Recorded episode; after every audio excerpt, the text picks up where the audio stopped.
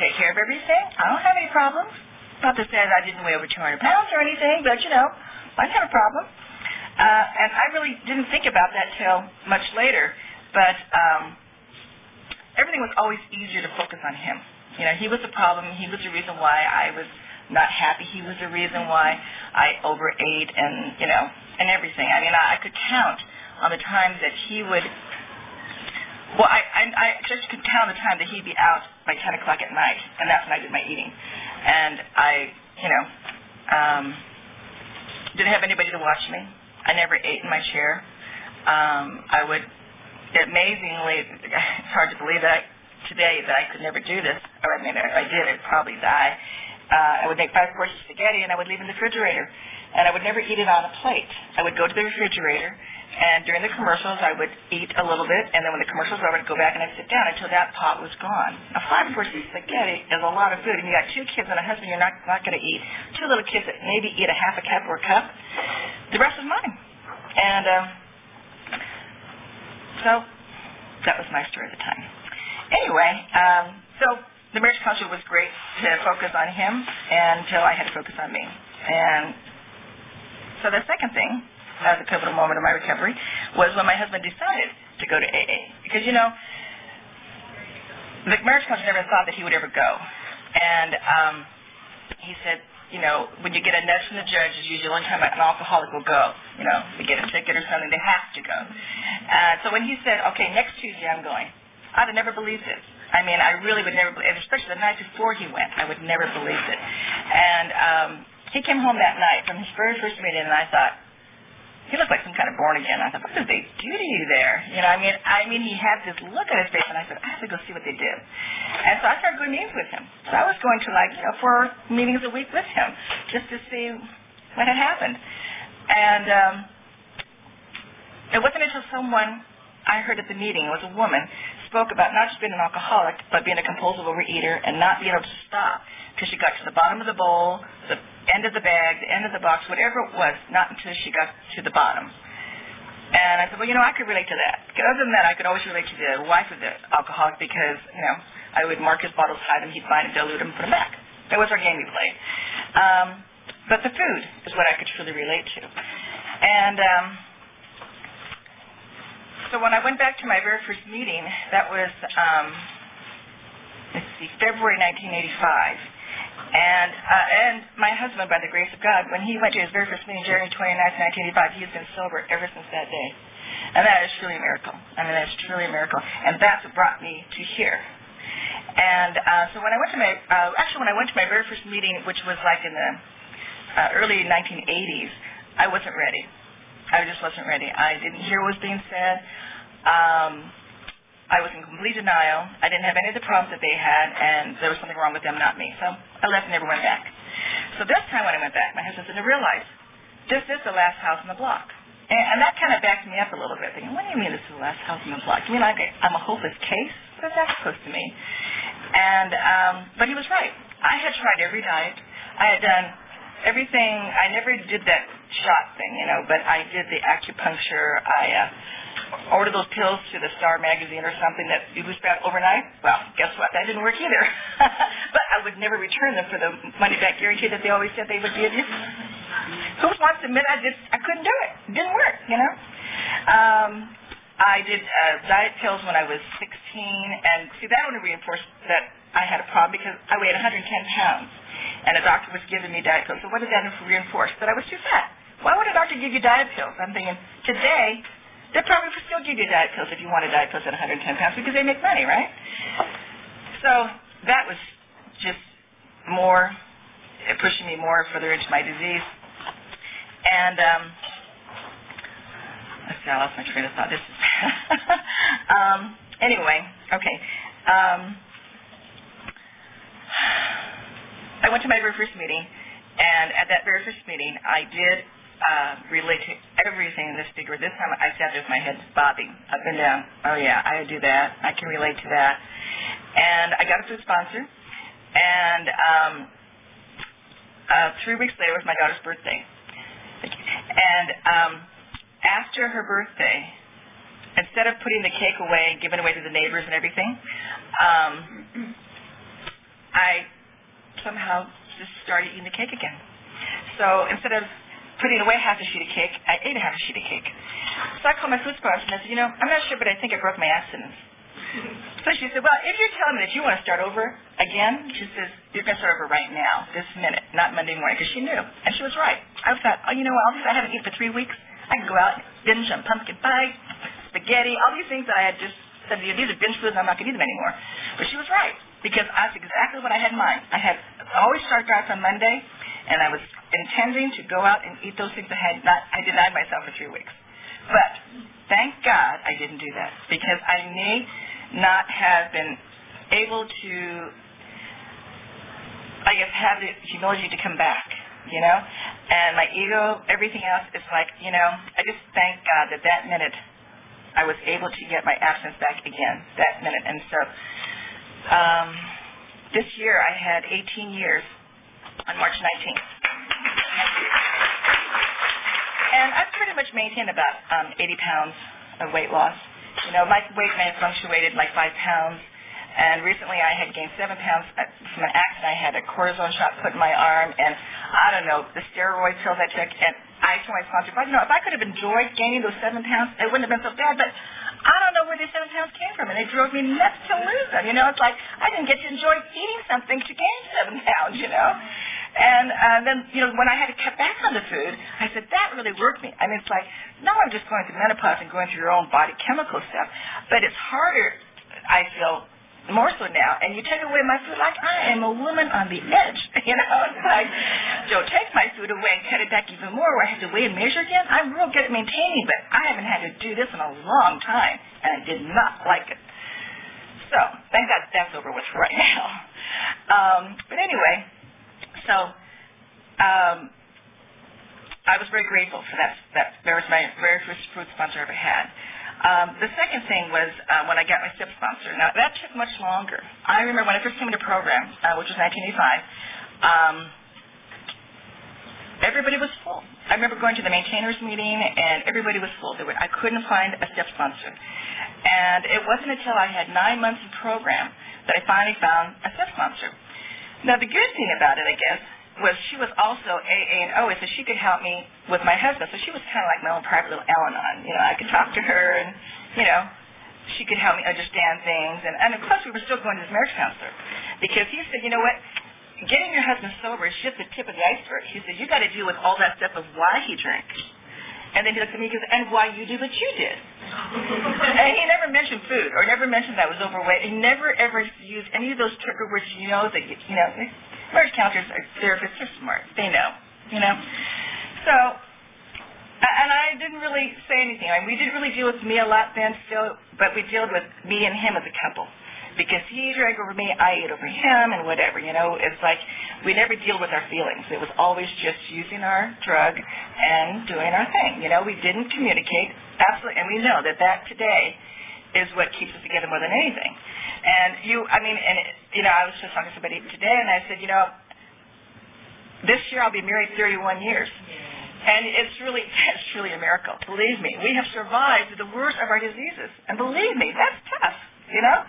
And the only thing I think that probably saved us a lot is while he was practicing his disease, I was practicing my disease. So, you know what? It didn't really affect us, you know, because we didn't we didn't talk, we didn't communicate, we didn't feel, you know. So it was cool. I just deal with my kids, and that, I mean, I just focused on them, and I didn't have to think or feel or do anything. But marriage counselors, him on the other hand, we had to start doing things in there, and that was tough. That was really tough. And um, he really made us talk and talk about our feelings and talk about the anger because there was a lot of anger there, and um, just just dealing with um, hearing what he had to say. I mean, I had to really stop and listen and hear him, and he had to do the same me. So like when we were on the hot seat, we took turns, and when we took turns, you know, we had to listen, and we couldn't interrupt. You know, like you know how you always yeah yeah but yeah but you know, and you go through all your excuses why you did that. You have justifications for everything. We couldn't do that. We had to stop and listen. And that next year and a half was really, really, um, it was great for us, but it was really hard.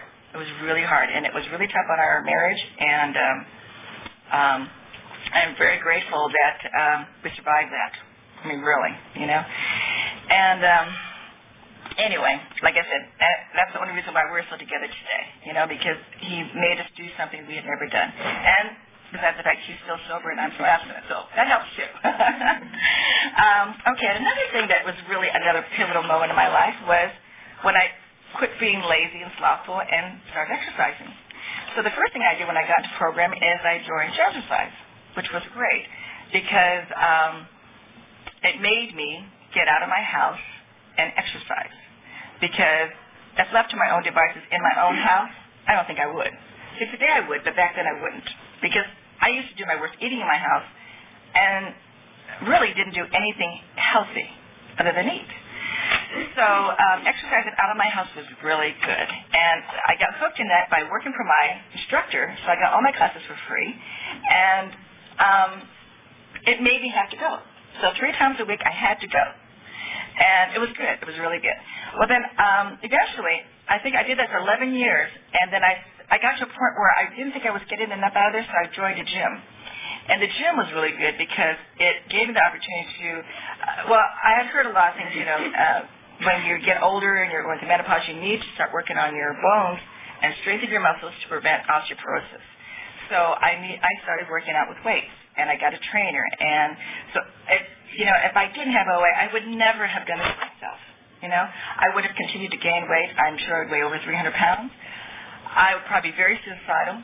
You know, I mean, because 20 pounds can make me that way today, so I can imagine, you know, how I would be. And uh, my highest weight that I know was around 230. I could have been over than that, but you know what? I honestly never got on the scale after about 194. And it's like, if I didn't see it, I didn't believe it. It, didn't happen, you know? So um, I never got on the scale after that. But I had clothes, and um, there was a guy I heard of. He used to bring his pants to meetings, you know?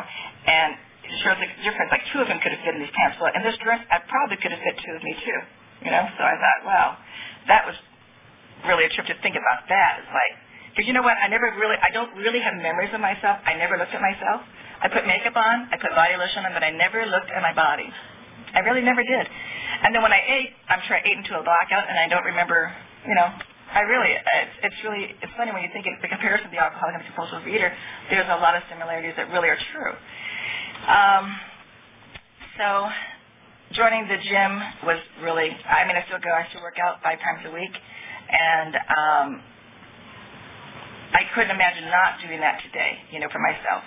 I mean, because I do that for myself. And, and in essence, you know, I, I'm doing it for my family because it's keeping me healthy so I can live longer, you know, and um, so it's for all of us, you know, it's for all of us that I do it for me. Um, there was another thing that uh, uh, was probably a very uh, monumental thing was um, two years ago, um, I think it was when I turned 48, I um, I took scuba diving lessons. And let me tell you, when you weigh over 200 pounds, taking scuba diving lessons isn't going to happen. Uh, at least not for me, because you would never see me in a bathing suit. Number one, uh, and number two, I always wore maternity bathing suits. I wasn't pregnant, but I still wore maternity bathing suits. I have a picture of me after my daughter was born. I'm still wearing maternity bathing suits. And those don't fit into wetsuits very well because they bunch up and they make you look bigger, so you really can't wear those. And you have to wear uh, a form-fitting bathing suit because it just fits better in a wetsuit. Well, I would never have done that had I not come to program and had I not lost weight. And you know, um, when I went over to Maui one year, uh, it was two years ago. I decided, and my husband's been diving for since he was 16. He's a master diver. He dives all over the world. He's asked me many times to get certified, and I said, no. I get certified. You're going to make me go diving. I said, I don't want to do that. And um, it was true though, because I did get certified and he doesn't make me go diving, but I do like it today. That's the difference. But when I went to Hawaii and I did this, he didn't think I was going to go through with it. He really didn't. He, every day I called him because I had to take this class for three days in a row, and it was all day from nine o'clock in the morning to four o'clock in the afternoon. And you took all your tests. You took your, you did watch a video. You had to take a written test, and everything was under the water. And um, the only thing that freaked me out on the last day, I even called him, and this is when he thought I was really going to bail out. I wasn't going to go through it. I wasn't going to get certified. Is when you got it, because the first day you take up your mask and you flood a little bit and you clear it when you're under the water. So that was easy. Second day, you got to take the mask. Like the, my instructor came by and he turned the mask this way. I mean, completely flooded it. Put it back on your face, then you got to clear it. Now, mind you're under the water while you're doing this. This is not an easy feat. But the third day, you got to take the mask off, put it back on, and clear mask. All this without inhaling water through your nose, drowning, or any of that. You know, it's like, let me tell you, I was freaking out. And so I said, look, I told the guy, all they give you is this rental equipment. It's cheap stuff. I said, I told my husband, I don't care how much it costs. I'm going to go buy a good mask with a kind of Velcro thing on it or whatever it is that slides in and off your hair so it doesn't get stuck in my hair. I don't want nothing hindering putting that mask back on and doing what I had to do. And I was totally freaked. And, um, but you know what? There was this guy that said in the very beginning of class, he says, well, can we take the test at the end of the class instead of the beginning? He said, no.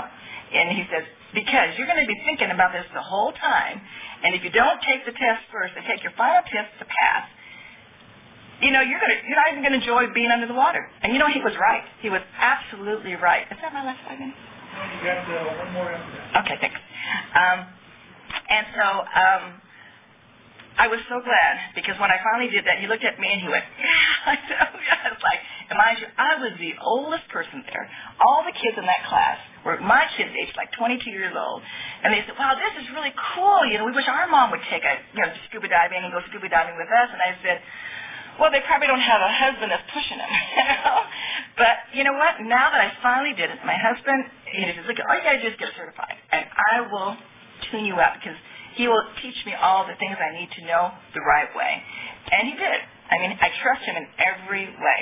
I mean, he, he's a wonderful diver. He's very safe. He's never been one a risk taker of any sort. And um, so when we go diving, I feel really safe with him. You know, I mean, feel totally safe. And this year, my youngest daughter got certified, so all four of us are going to go to Cozumel, and we will all go scuba diving. So this will be lots of fun. We used to all scuba diving our uh, water ski together, but now we all scuba dive together. So we've always liked the water, so this is all good for all of us, you know. And um, my husband said that, you know, um, it, well, but both of our daughters, they're my oldest is 24, my youngest is going to be 21, and um, he worried first about the younger one. You're like, well, you know, I always worry about you. Goes, I got to worry about the two of you. But you our oldest daughter, she's a good diver, really good. And he says, you know, he thoroughly trusts her too. So he's going to let the younger one dive with the older one, and then that way he'll still watch out for me. I said, yeah, you to always take care of me. You know, I'm the number one person right now. You got to take care of, you know. And um, that way, because I don't think he he he would enjoy his dive if he had to worry about both of us. You know, um, but I tell you every day I think about um, just the diving. I mean, sometimes I, I hear about these diving um, um, accidents, you know, and one of the most recent one I heard was in Catalina, and we dive in Catalina all the time. You know, it kind of freaked me because I thought, well, how did she drown? I mean, she was on this boat that we know we've, we've dove on before, and I read the story that said that she got in the water and she got stung a couple times by these jellyfish and had a panic attack.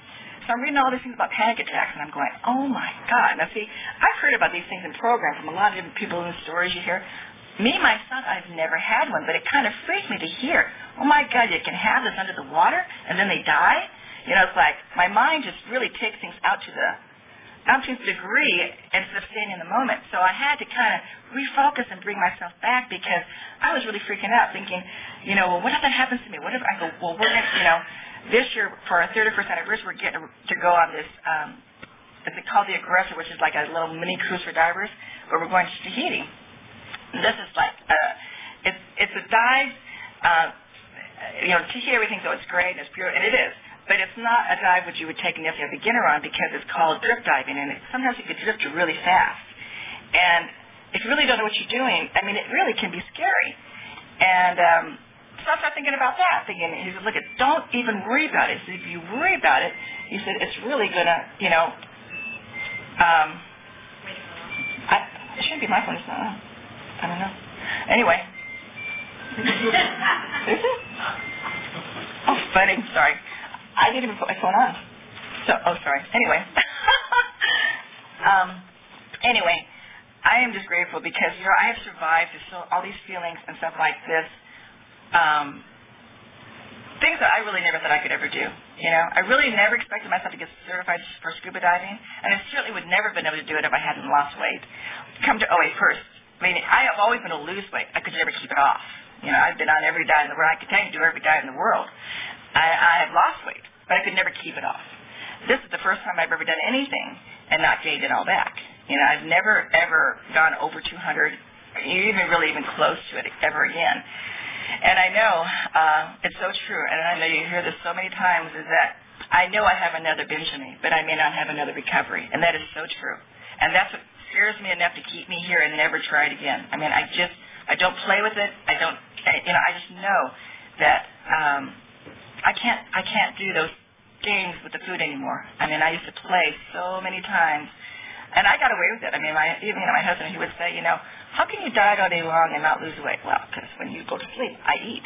You know, and he never knew that. And but I tell you this one last story, and um, I had um, thank you. I had um, always gone to the donut store around the corner from our house, and I always pretended I had a party, but it was Clint's party. but I said it was I have Kennedy tonight, and they would like this, like, and I would buy two dozen donuts. And I always went and bought two dozen donuts. So the guys always knew me. I bought two dozen donuts. And my favorite were those chocolate coolers. I think they're called, or French, whatever they're like, A, whatever they are.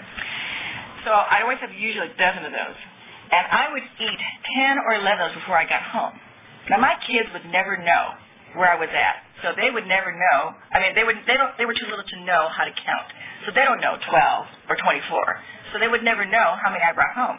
And my husband, at that time, was still practicing his disease.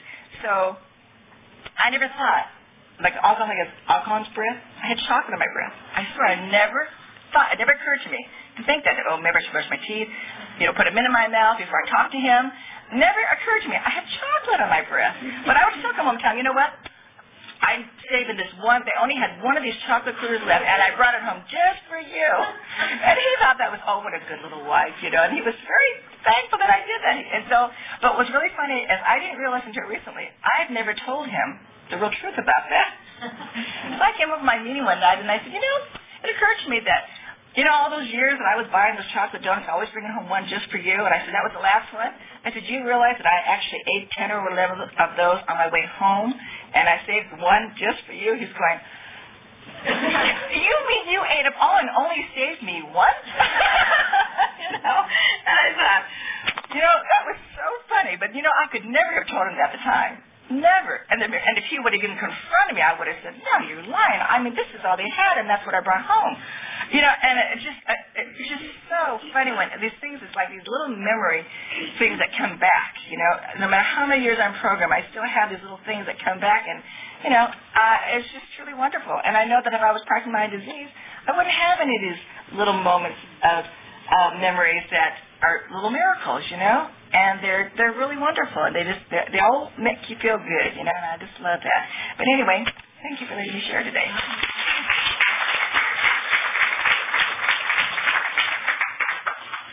Thank you. Okay, our next speaker is Barbara from El Monte, and she will speak for 25 minutes.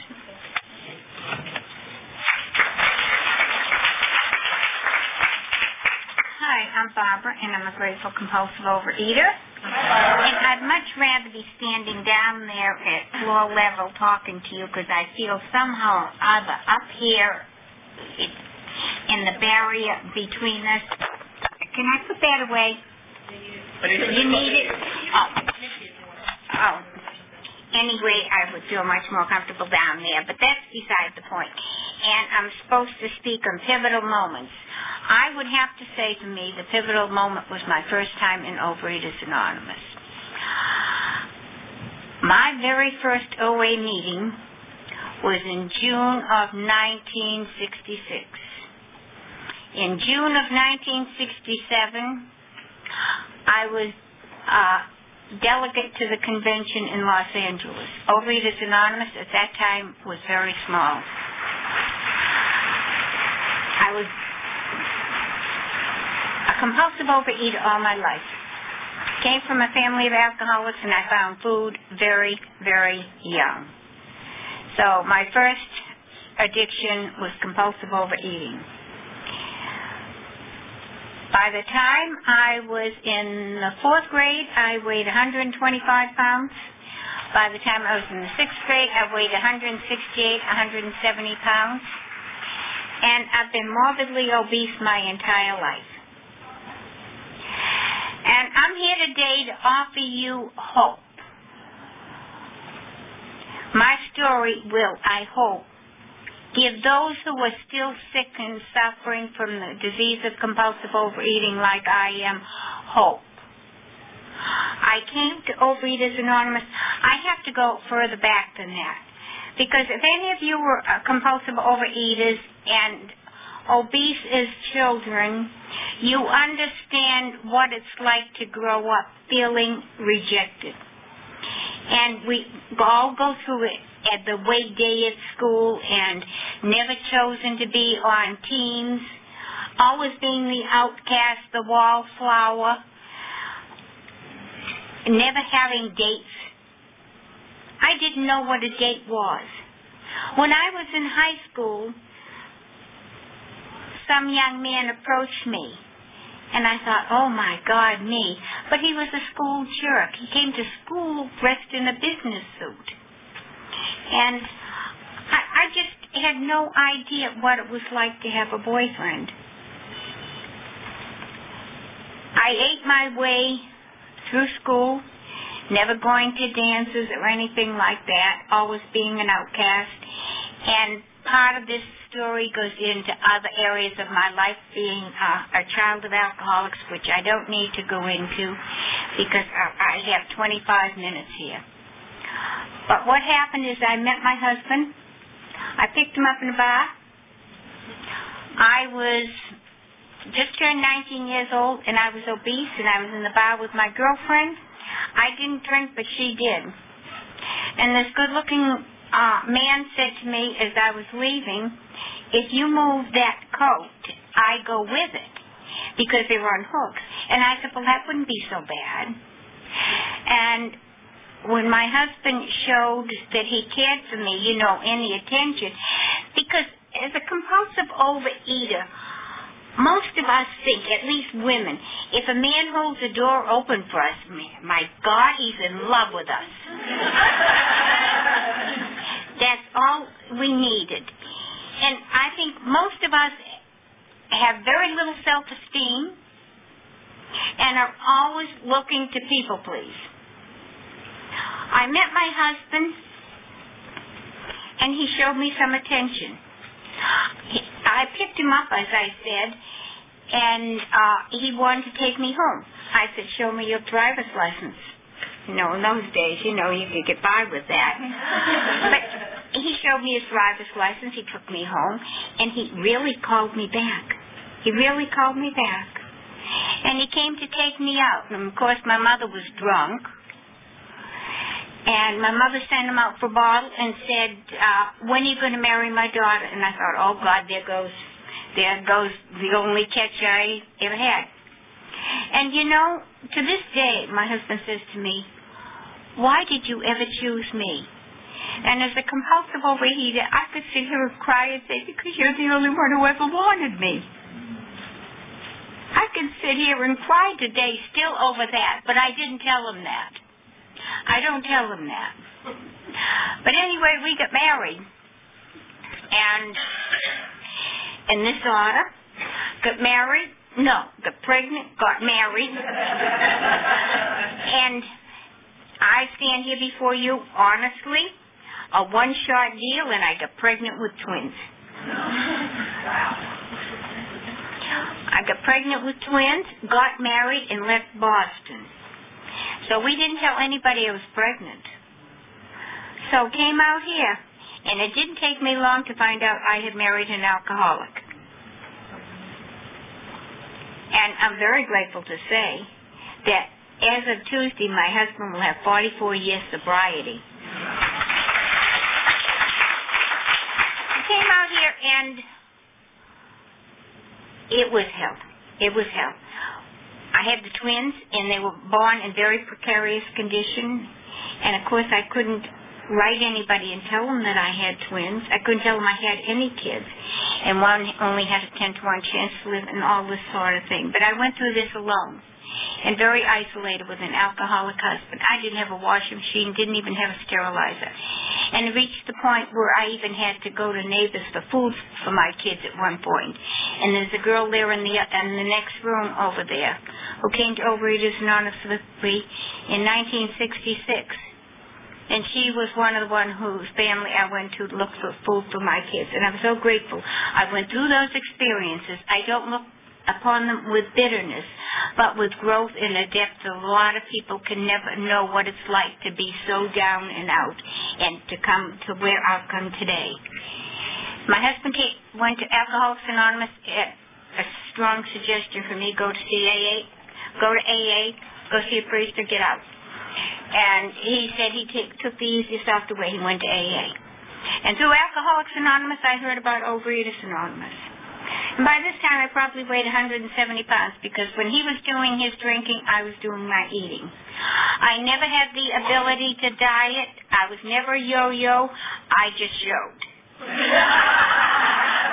I got my first amphetamine when I was 16. And when I was going with my husband, I did a lot of heavy drinking. But then once I got pregnant, I couldn't drink. I, you know, somebody had to maintain. Anyway, uh, I came to Overeaters Anonymous in 1966, and it was in Belinda. And I thought, my God, I have arrived home. Like I say, I never had the ability to diet, but I did get on amphetamines. I didn't take them for a long period of time because they didn't do too much for me.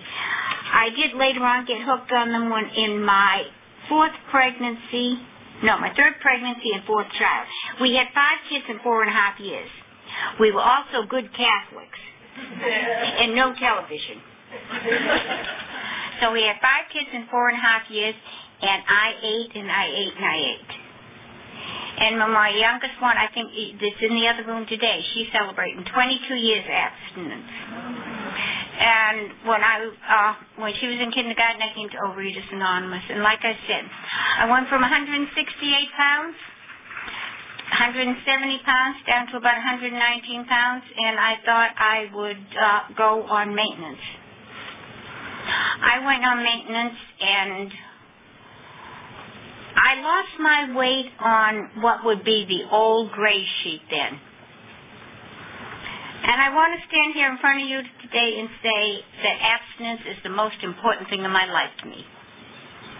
And why I say I hope that I can offer you hope, whether it's a pivotal point in your life, my life, or whatever. But from 1967 to 1977, I could not get one day's abstinence. I had even made the statement I would rather die than be fat again. I was. I went from 119 pounds and I stopped weighing when I hit 210 pounds. And I could not abstain. I could not get one day. Every night I was on my knees saying, God, please help me, please help me. But in August 10th of 1977, I ran into my sponsor and I said, could I go to a meeting with you? I thought I was being kind. I went, I knew that I needed to go to Overeaters Anonymous. The doctors used to say, you're going to die, Barbara. But I want to share a little bit about my progression of the disease. And I believe I've got a disease every bit as progressive as alcoholism. It just takes a different form. I primarily came in a sugar addict, lost all the weight abstaining from flour and sugar, and went to more foods like uh, French fried potatoes, nuts, potato chips. And you see, I am a liar. I can lie to myself. I can eat a baked potato, does nothing for me. But you see, if I have a baked potato today, then tomorrow I could have French fries. Then the next day I could have potato chips. And I did all my binging in that 10 years, primarily on unrefined carbohydrates, but I did it. And in that 10 year period, all the kids were home. and I would eat like our previous speaker at night. And I would say, my God, will I go to bed so I can eat? And I took amphetamines all day. I had a 22-year addiction to amphetamines. And the only thing they got me to do was to eat faster.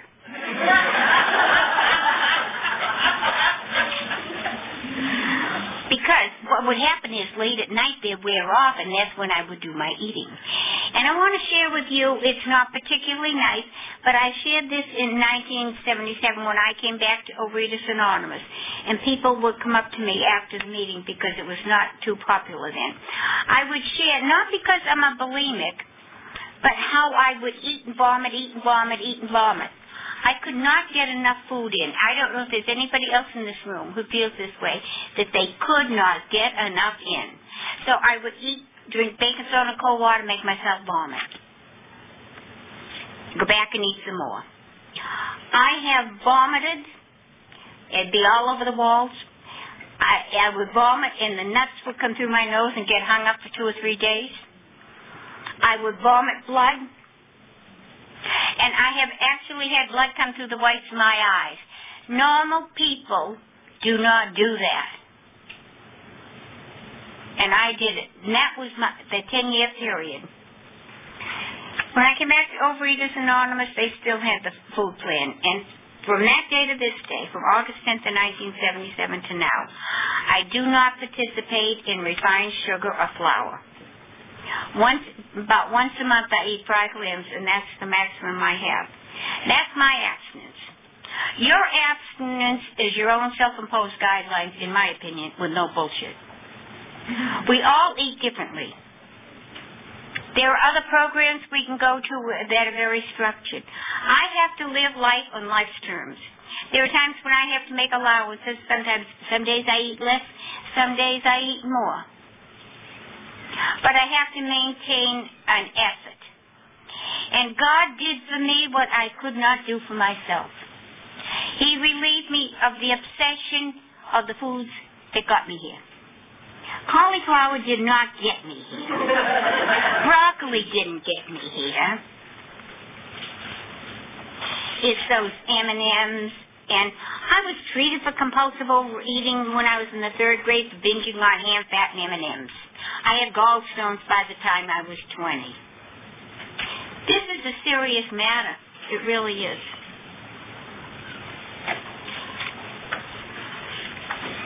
This program has saved my life. It took me about a year to lose about a 100 pounds. And in that almost 26 years, I've gained back 12 of it, which I consider a real miracle. I had to give up amphetamines. By the way, my first time in OA, I was taking amphetamines too. I gave up, had to give up amphetamines. I had to give up everything. Give up cigarettes. I feel like God did to me what I could not do for myself. I stand here before you today as God is my judge, that God took away the obsession to eat any of these things that I don't eat. There is nothing you can put in front of me that's going to tempt me. I don't know if that's because I went through that 10 years where I couldn't get one day. Somebody's nodding out there. I don't know if it's because I went through that 10 years or what. But you can put anything in front of me and it does not faze me. I am not tempted. I recoil from it. I have no desire to eat it. But God help you if you come anywhere near the food I eat. I love to eat. Someplace in some of the literature it says, you know, we don't think about food anymore. Well, maybe you don't, but I do. And I'll tell you, on my way out here, I think of where I'm going to eat my meals and what, you know, I give a lot of thought to food. And if I enjoy it, so what? As long as I'm not doing it and planning it, I have to think of myself. Anyway, it, it's really been a trip. When I came back to Overeaters Anonymous, in the first place, my husband, he said if you want to go, that's fine, but it was not that I have to go for him or anything like that because he accepted me no matter what. So he accepted me fat, thin, or whatever I wanted to be. So that has been a miracle in my life. I did it for me. But pivotal point. How much time do I have? About five minutes. Hmm? A little over five. Oh. anyway, this program has been an absolute miracle for me. I did one inventory and it was very superficial. I did a second, in fact, it was so superficial I mailed it to my sponsor. and then my second inventory, the uh, chair, chairperson of this convention, she and I kind of did ours together. We did back and forth, and that was really neat. But this program has brought so many miracles in my life. I came here to get a thinner body. I got a thinner body, and somebody was talking about the way I used to share about the wrinkles, bags, and sags. Oh my God, you know. When I came here, I had a dress that was 56 and a half inches around, and I couldn't get into it. And I have worn that to meetings. I've worn other things to meetings. Getting a thinner body was important to me. It's still important to me today. And the scale is my guide, not my God and it's still important to me. I mean, sure, I think, you know, God, I really would love to weigh 20 pounds less, you know. I, I don't, you know, I'm 67 years old, you know, let's get real. And when I first lost weight, I thought, oh my God, I need surgery. I'm so bad. But you know what? And this year is just terrible. And my husband says, if you want to go ahead, do it, but the guilt. But you know what the thing of it is? every wrinkle and crease in my body I earned. And you know, I have to look at it this way, and each of us has to look at it this way. Is that not fat lines, sag lines, they're character lines. They're part of our character. It's part of who we are.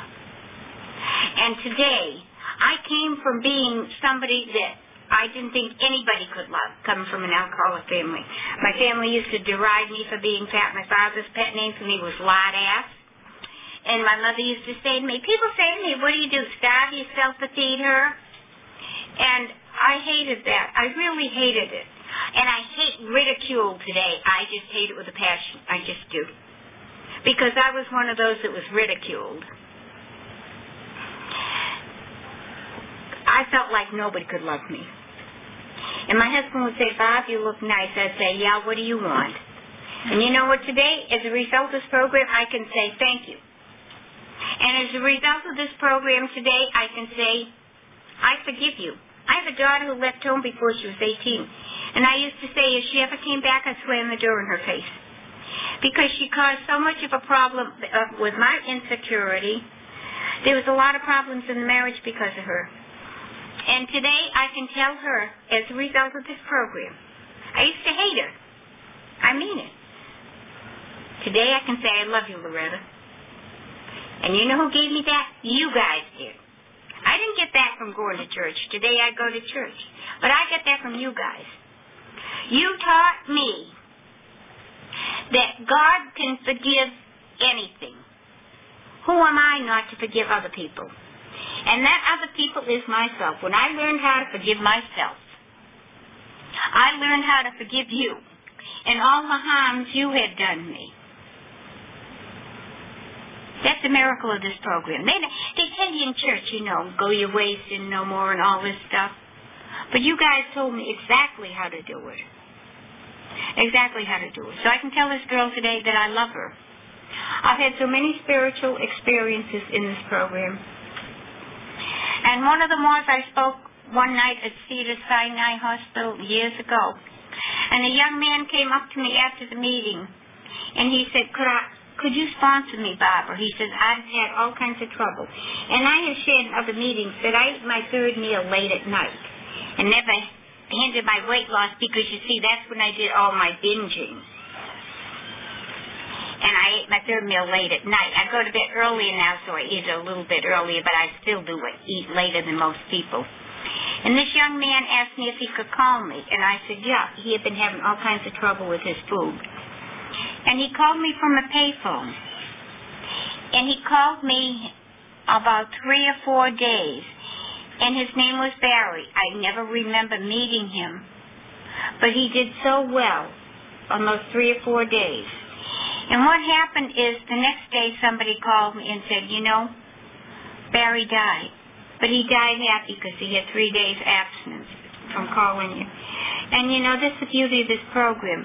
You don't know somebody, but you can carry the message and you can share your hope and experience. You gave me a life when I have no life. When I came he came back here, I didn't care if I lived or died. I was not suicidal, but I didn't care if I lived or died.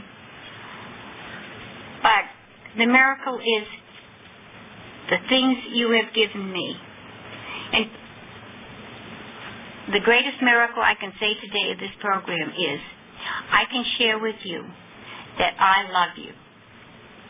And thank you for loving me.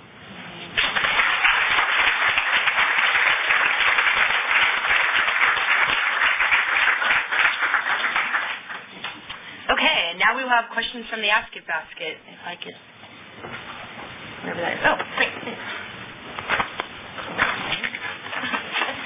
There's a whole one. Um,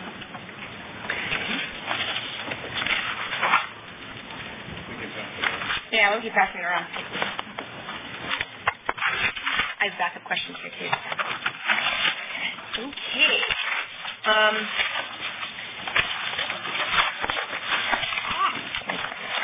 I guess I can, I'll read it, and if someone wants, whoever wants to answer, if you want to come back up, or do you want to pass the mic back and forth? Get up, there? Okay, sorry. Um, this is addressed to whoever wants to answer it. How did you turn your food over to God?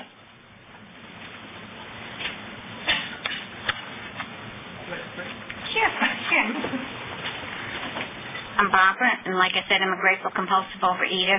How did I turn my food over to God? I would like to tell you that when I come back to Overeaters Anonymous, I turned my food over to God. That would make it simple, okay? But I can't say that I did. I just said, God help me. And I white knuckled it. I really did. I would be standing here lying to you if I said, God removed this obsession from me the first day. He didn't because I would look, you know, there are still times when I look at the watch, how many more hours till I eat? God or no God, but God protects me and takes care of me. And over the period of time, I found for me that working the steps has removed the obsession but I can't necessarily say that God. In other words, I feel this way. I have to take responsibility to put, for putting the fork up to my mouth. Because if I say God did it, then he he might think I need more food than what I think. Chances are he would. But I have to take responsibility for putting the fork up. But God did remove the obsession as I worked the steps of the program, not flesh bang. Thank you.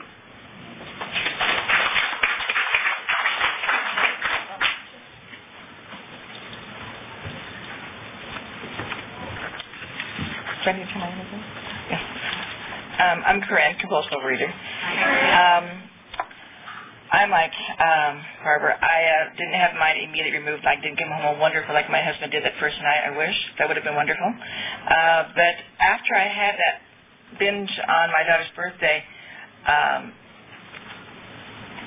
it was my first um, time that I truly asked God to remove this obsession because I just couldn't do this again. Uh, and today, uh, you know, it's just not an option. It's just not an option. And yeah, I think about this with from meal to meal because sometimes I get hungry, you know, but it's not an option to sit there and graze like I used to, you know. So when you lose your options, then you've got to do something else, whatever it is. Make a phone call, um, write, read, whatever, you know. Uh, but when I asked God to do that for me 18 years ago, you know, I really have not had a problem to turn back to the food. It's not an option. I think about it, yes, but it's not an option. So God's always there. If I do, I just, you know, take a minute, you know, and it goes away, because you know what, if I think about something else, it just goes away because you're focusing on something else. Anyway.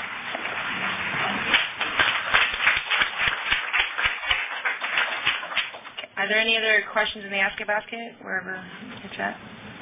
See.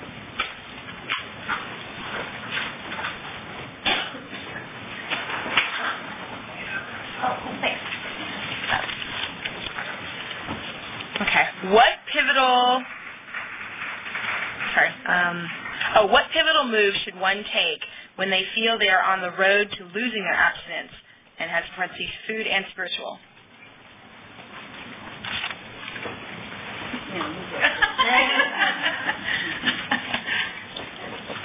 Is that the question right here? Yeah. Let's see.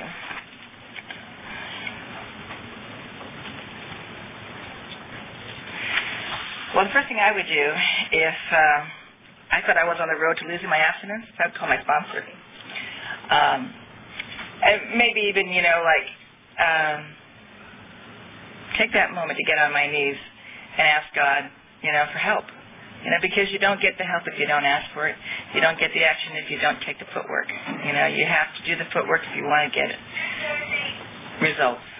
And um, there's only one day in program that I know, um, and it's really weird because I don't know why, but I've never been one to isolate. And there's really only been one day in all these years that I actually stayed at home. And if you call it isolating, I had taken my kids to school, and I went back home, and I didn't answer the phone, I didn't watch TV, I didn't do anything but I sat in this chair. And I really don't even know what brought that on, but it wasn't until the end of the day when I knew I had to pick up my daughter from school that I sat there and I finally made a call. And I believe that's God's making me take action. I made this call, um, and it's to uh, one of my best friends in program, um, and said, you know what, I need help. I don't know what I don't know what came over me, but I don't want to stay this way. I mean, I, I know people go into depressions and that for weeks, months, you know, whatever. And that one day was all I needed to as a wake up. And it's like, you know what? Um, you've got all these tools at your hands. You just got to use them. And there's all the tools. You go to a meeting, you can make a call, you read a book, call your sponsor. You know, there's all these things. And it's always great to work with newcomers. It's always great because you know it makes you get out of yourself and where they're at it's always good because it gets you out of you and think, be grateful for where you're at at that point then, you know? But anyway, thanks. Do you want to say anything on that? No, I'll take another one if you want. Okay, next question. We'll give this to Barbara then. Is there a step that is most pivotal for you? Yeah, first step. the first step is, if you work in the first step was explained to me, you are abstaining. Like I shared my attitude and explained abstinence as your own self-imposed guidelines. And I think in the 12 and 12, for me, I believe that you cannot go on and work the remaining steps until you have done the first step. And the first step means you are abstaining. Because in the 12 and 12, it talks about how an, an alcoholic cannot go on and work the remaining steps if he's still drinking. Well, I feel like we can't go on and work the remaining steps unless we're abstinent. Whatever I said, whatever, you know, your own guidelines are. You know if you're abstinent. Anyway, thank you. Any more questions been generated since we started? Okay, we'll keep passing, and I'll, I'll, I'll we can go through some of these backup ones. Um, okay, when you feel disconnected or out of step, i.e., dry spells, how do you reconnect with the program and or your higher power?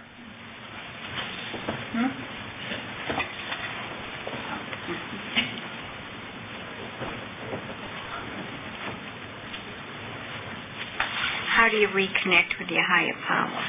Well, first of all, I try not to disconnect from my higher power. Some days are better than other days.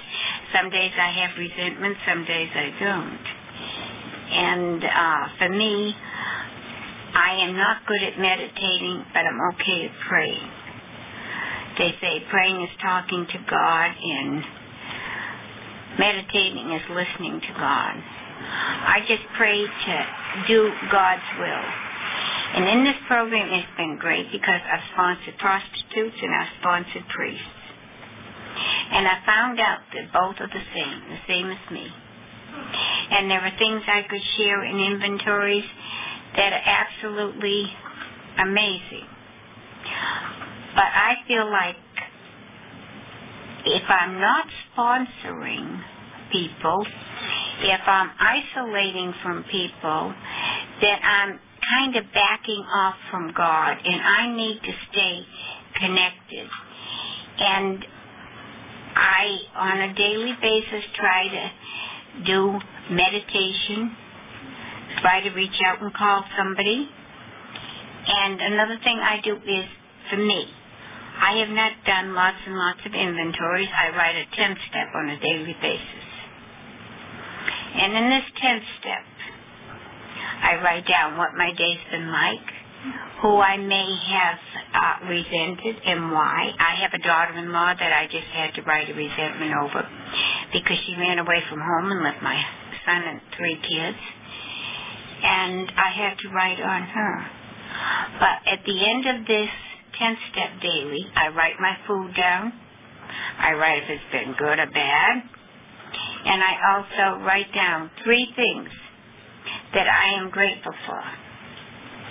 And I have tried, sure, we can sit down and say, I'm grateful because I'm abstinent, and I'm grateful because of this or that. What I try to do is go through the alphabet. One day I'll write down three A's, like maybe abstinence, maybe answering telephone calls, maybe asking for help, three A's, whatever it may be. And you know, son, of a gun, some of those letters you have to look up words in the dictionary. But for me, that works because it has, to, I have to think. And uh, thinking is something I'm not too good at particularly when thinking of my own character defects. When I got here, I thought a lot of character defects. Now, my husband had been sober a lot of years, and I did a lot of eating and using right under his nose. But when I got to this program, I thought a lot of character defects, uh, such as manipulation, was an asset. I considered that character, I considered that creative thinking. But for me, I find out, I find that I have to be connected with a higher power. And I did share earlier that I go to church today. I came to this program as a result of Alcoholics Anonymous. I went to church for years and did not go for more years more. I went back to church as a result of this program. I don't go to church to see what I can get out of it. I go to church to see what I can give back to it. And a clear example of that is for three weeks in a row, one of the ushers and his wife have been missing from church. And they have been saying, pray for so and so. Well, I thought that may be a relative of theirs, but I didn't have enough nerve to call and find out. Well, last week they came back to church and they said yes. It was a daughter who was a type 1 diabetic and she had a blood clot in her lung it had gone to her lung, and that her biggest problem was food. And you know where I went with that, don't you? Trying to give back, and I wrote down my phone number. As I said, you know, this girl, please have her call me. She never has to meet me or anything like that. But I would like to share a little bit about my story. That there is hope. That we don't have to pay for it. You know, you see all these I'm off on a roll again, guys. you see all these commercials on TV about I did this and I look like this. You know, you not only have to lose weight now, but you've got to have this great looking body to go with it. But what you have to pay for that? And there's a lot of horror stories behind some of those things. In our meeting, we had a girl who went to Jenny Craig and they called her because she wasn't going. She said she couldn't afford it anymore. They said, well, it looks like you go in the dead file. See, nobody ever goes in the dead file in Overeaters Anonymous. And no matter how bad you get, or think you get, where most of us have been there, And when you get to be my age, you've really been there. You know? But to say I'm 67 years old and abstinence is still the most important thing in my life to me. Because without my abstinence, I don't have a God. I'm cut off.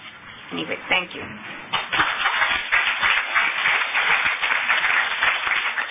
Okay, we have another question from the Ask It, basket. Can you explain abstinence versus a food plan? Mm-hmm.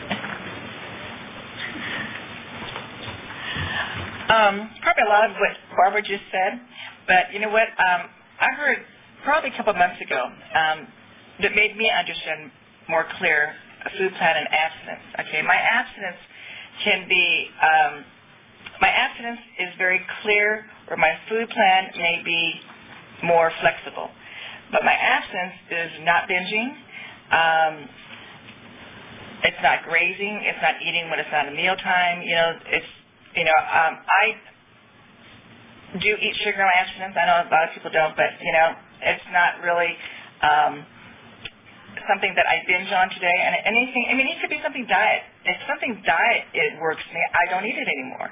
You know, so it just depends on whatever it is, and uh, that's my abstinence. Where my food plan could be, you know, uh, the foods that I eat. You know, like my food plan is just um, my meals you know, and and that, that those meals could vary. I mean, I don't eat three carrots and two scoops of celery. That's not my food plan. You know, um, I do have carbohydrates. I have meat. I have fruits. I have vegetables, uh, and I have three meals a day. You know, and um, I don't eat in the middle of the night. I don't eat bags of potato chips. Um, you know, that's my food plan. But my abstinence is not binging, you know, not grazing, not any of those things. So they're pretty separate, you know. Your abstinence has to be you know, very clear and define what it is.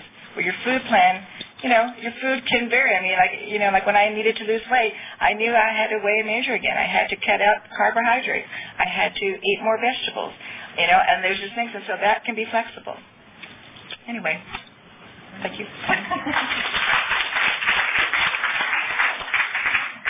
I get a question here. What has been the greatest stumbling block in your recovery? No, I'll let you talk. I talked for a long time. Why don't you share?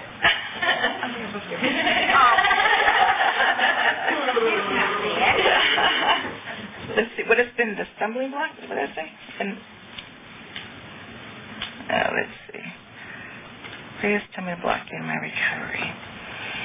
Hmm. See. Probably when I had that accident pretty recently and gained weight that was really a test for me um, to have to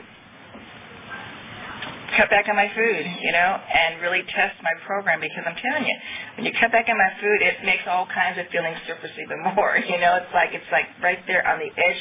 I have less patience, less tolerance, you know, so that really um, that really worked me because it took me four months to get those seven pounds off. You know, because I'm not willing to go on starvation diets. I just those don't work for me. I'm not willing to do those liquid diets. Those don't work. I need to eat food. I need to crunch, you know, I need to chew. And um, uh, to lose weight, it was really hard. You know, it was much easier to lose when you, you know, when you weigh over 200 pounds and you have to lose a lot of weight. You know, you can lose weight you know, I, my sponsor, she started exercising about six pounds. I go, I hate you.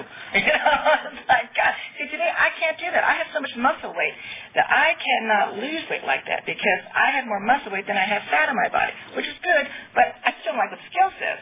So I just don't have to look at it. I don't look at the scale, you know, because the scale doesn't say what I wanted to say, and you know, in my mind, I still, you know, 150 is like, oh my God, that's so bad, you know, but it's really not, you know, not today. Um, when I was 10, maybe. But, but anyway, that's for me to do.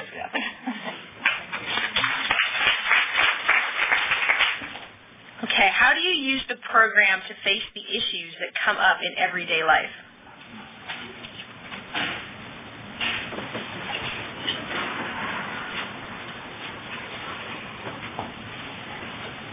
It talks about practice these principles in all our affairs.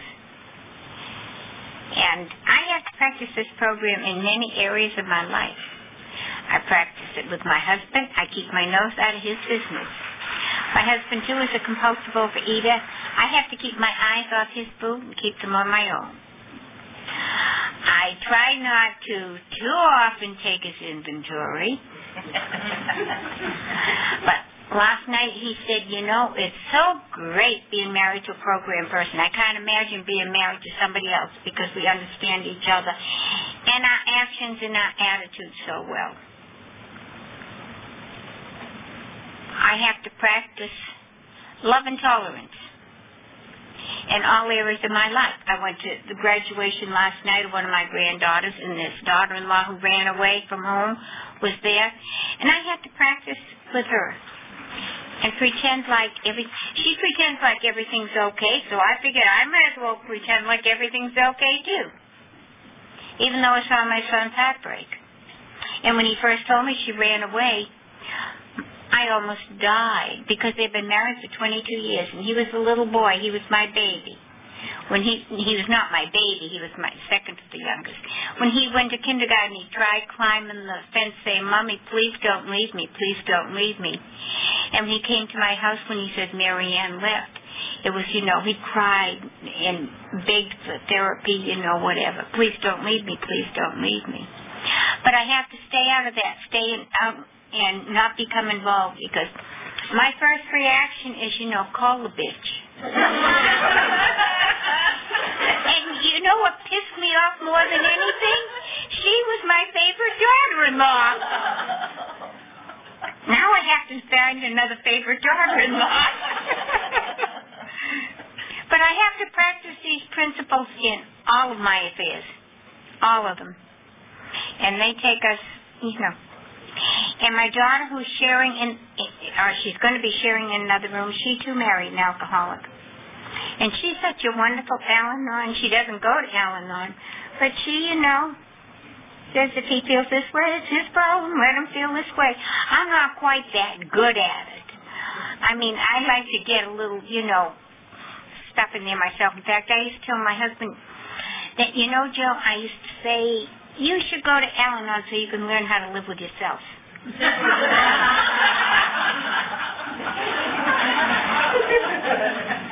I went to Al-Anon when he first got sober 44 years ago. And I learned two things in that program. And one of them is don't open your mouth unless it's important. Ask yourself, is it important? And that's a principle I have to practice every day. And the second one is, my God, I forgot. uh, is it important? And see, that's what happens when you get old. And you know, I'm lucky. I rem- they say that you can't remember what happened yesterday when you get older, but I can remember way back when. That's true. But the other principle in Al-Anon was, uh, beside uh, is it important is don't make a threat you can't carry out. And I try not to do those things. And my life is very full today. I have 15 grandchildren, and my daughter who's in the other room, I watch two of her children four days a week, my husband and I do, and those children have taught me so very much. They have taught me and given me the freedom to say, I love you. That's like I told you before, I couldn't say I loved you because I thought you would reject me, that you wouldn't want my love. But those kids have given so very, very much to me. And so I have to, without even trying, practice this program in all my affairs. Thanks.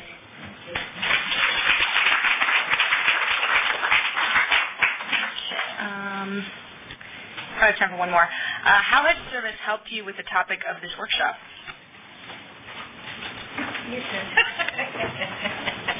They won't let me get up anymore because I say too much. It's like listening to you, Barbara. Oh, let's see. Well, I tell you, uh, my sponsor sent me an email and told me, she didn't ask me, she told me, you're speaking at 1 o'clock, Plaza B, on this subject. and so I had to think about it, you know. And you know what? Um,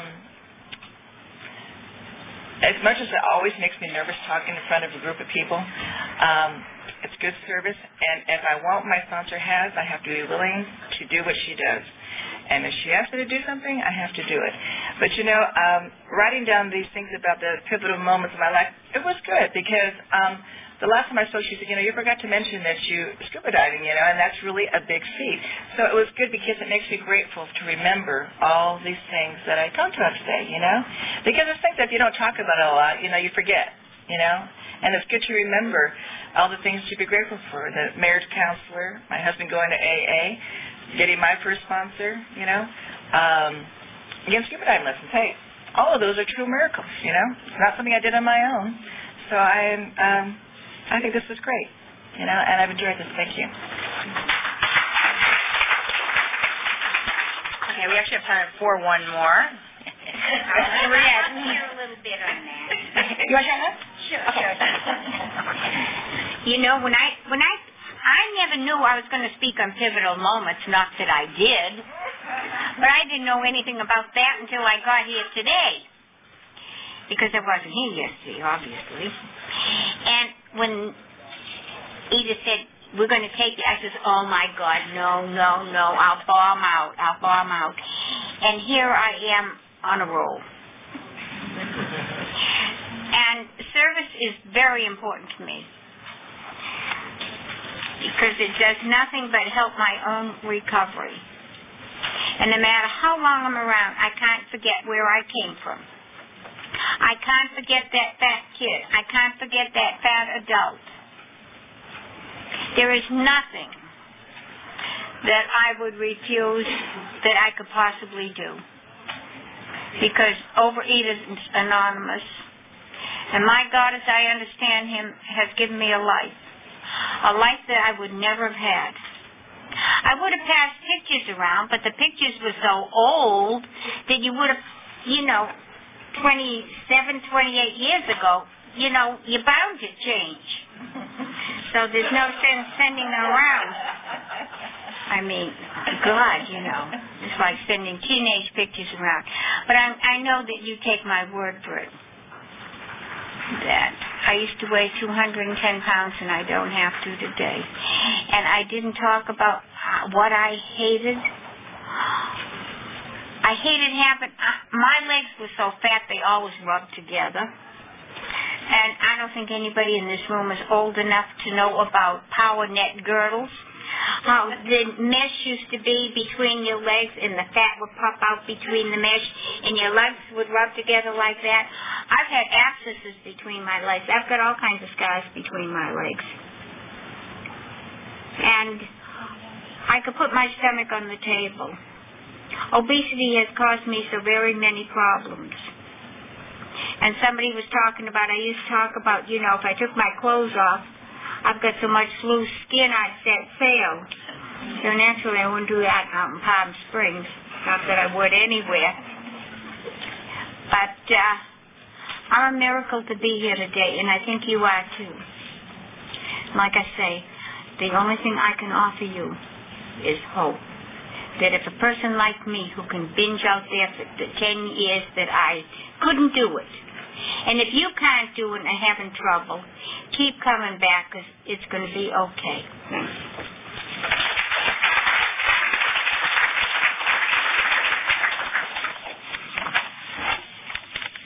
Great. Thank you to both of our speakers. Let's take it one more time.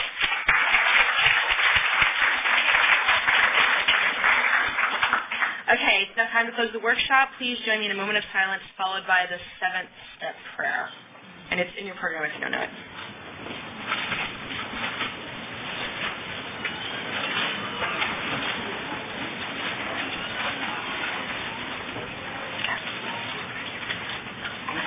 My Creator, I know willing that you should have all of me, good and bad. Believe in you removes from me every single defective character which stands in the way of my usefulness to you and my fellows. Grant me strength as I go out from here to do your bidding. Keep coming back, it works.